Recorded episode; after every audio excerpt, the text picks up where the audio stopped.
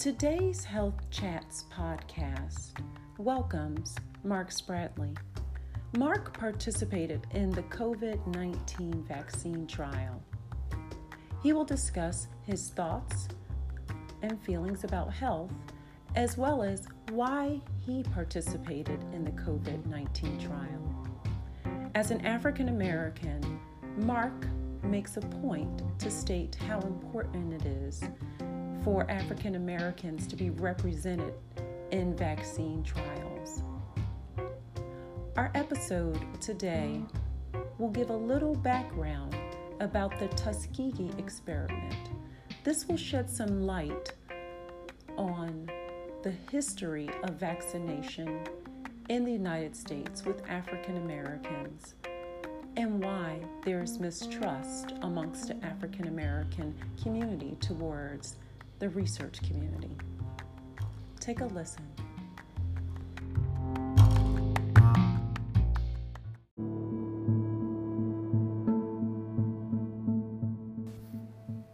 Why are Black Americans reluctant to participate in clinical trials? In the 1930s, the U.S. Public Health Service began studying the disease progression of syphilis with the hope of finding a cure at the Tuskegee Institute. These men did not provide informed consent to participate in the study. Many were simply told that they were being treated for bad blood, and others were prevented from receiving treatment outside the study from healthcare providers. In 1947, penicillin became the known standard treatment for syphilis, but the men were never made fully aware of this, nor were they given the opportunity to leave the study. It has been almost 50 years since the Tuskegee experiment ended, but the vestiges of the study remain. Today, Many African Americans are cautious about participating in clinical trials due to the mistrust in the research and medical communities.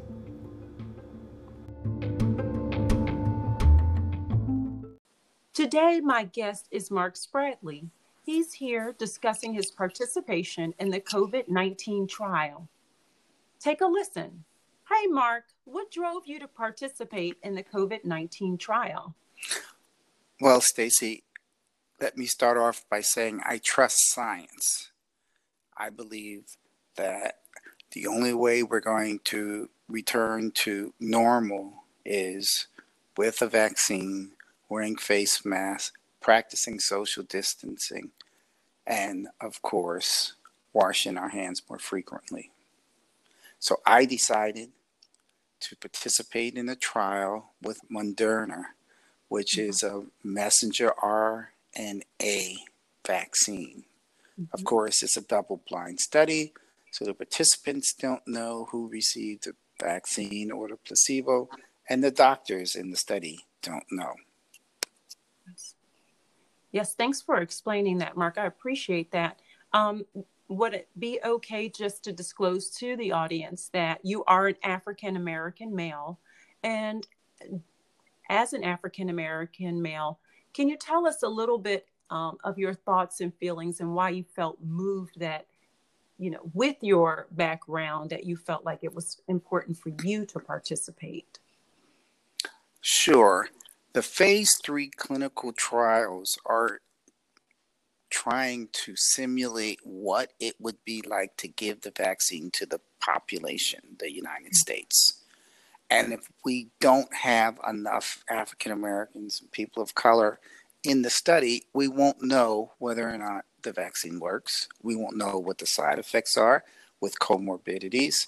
So it's important to find out early, and that's mm-hmm. the phase three clinical trial, as opposed to trying to figure out once the vaccine's available why people aren't taking it.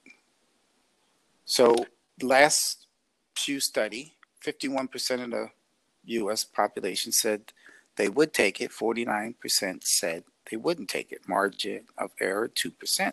So basically, if the vaccine was available today, we don't have enough people willing to take it in order to stop the spread of COVID 19. This is true, and it is unfortunate with African Americans um, and Latinx, as well as indigenous populations. Uh, COVID rates are disproportionately high. It's even more important now that we understand the side effects since this particular population is disproportionately impacted by um, this virus. Wouldn't you agree? I do agree. And statistics are one thing, but being able to name a family member, to name two or three friends that are long haulers, mm-hmm. makes it even more urgent. Agreed. Have you or your uh, family been impacted by COVID um, 19? And if so, how? Well, of course. The biggest obstacle that I believe all your listeners are, are dealing with right now is the social distancing. People had to shut down their business uh, six months. If you're in a retail business like a restaurant or a store, how do you return and reopen? So, for me, based on what I've read, we could lose a third of the restaurants. We might lose 25% of other retailers. Mm-hmm. The impact in my family is the social distancing, where you basically you can't go out and have dinner. Number one, the restaurants are closed. Number two, you live in different households. You don't want to spend that much time within a six feet perimeter. Mm-hmm. Um, one of my cousins was infected and hospitalized. Uh, another cousin was infected, not hospitalized as of today, but that might change. Mm-hmm. How has this um, made you reflect more on your personal health? Oh, I believe the comorbidities is something that we've ignored in this country. It's like year after year, decade after decade, you know, we're fatter, mm-hmm. we're less active, we're more likely to be on four or five medications than any other westernized country.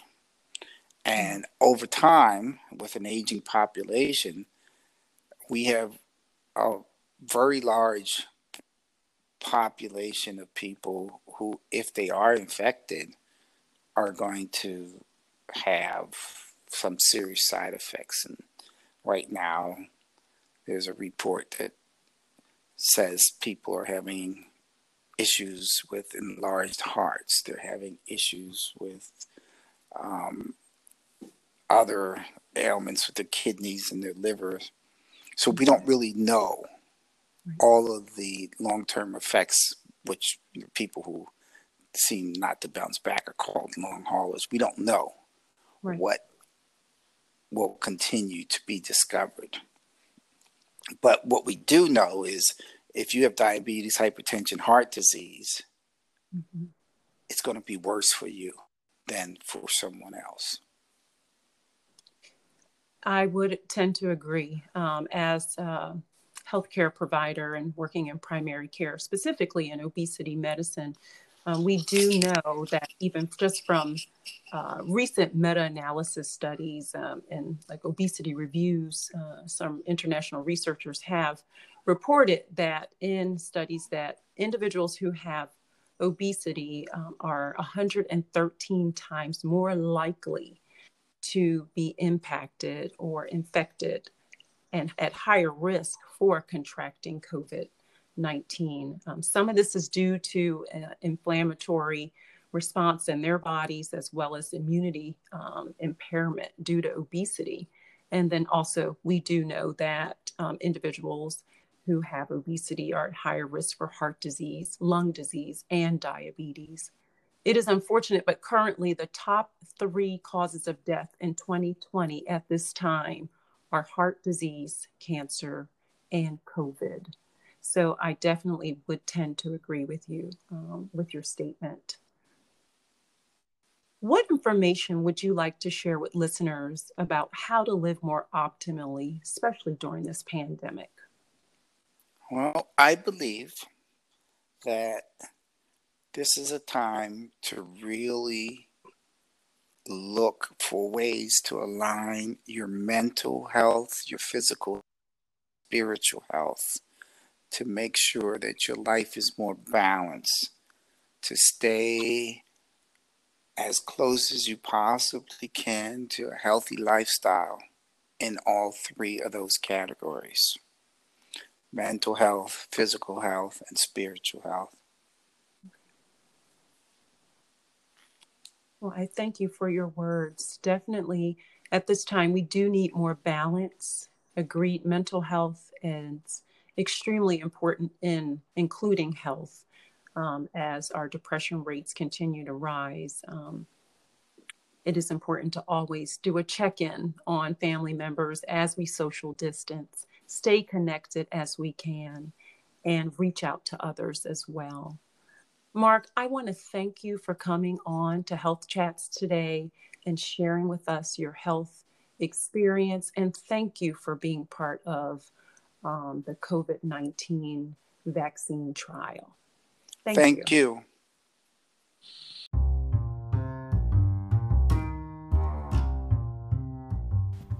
We would like to thank Mark Spradley for joining us on Health Chats today.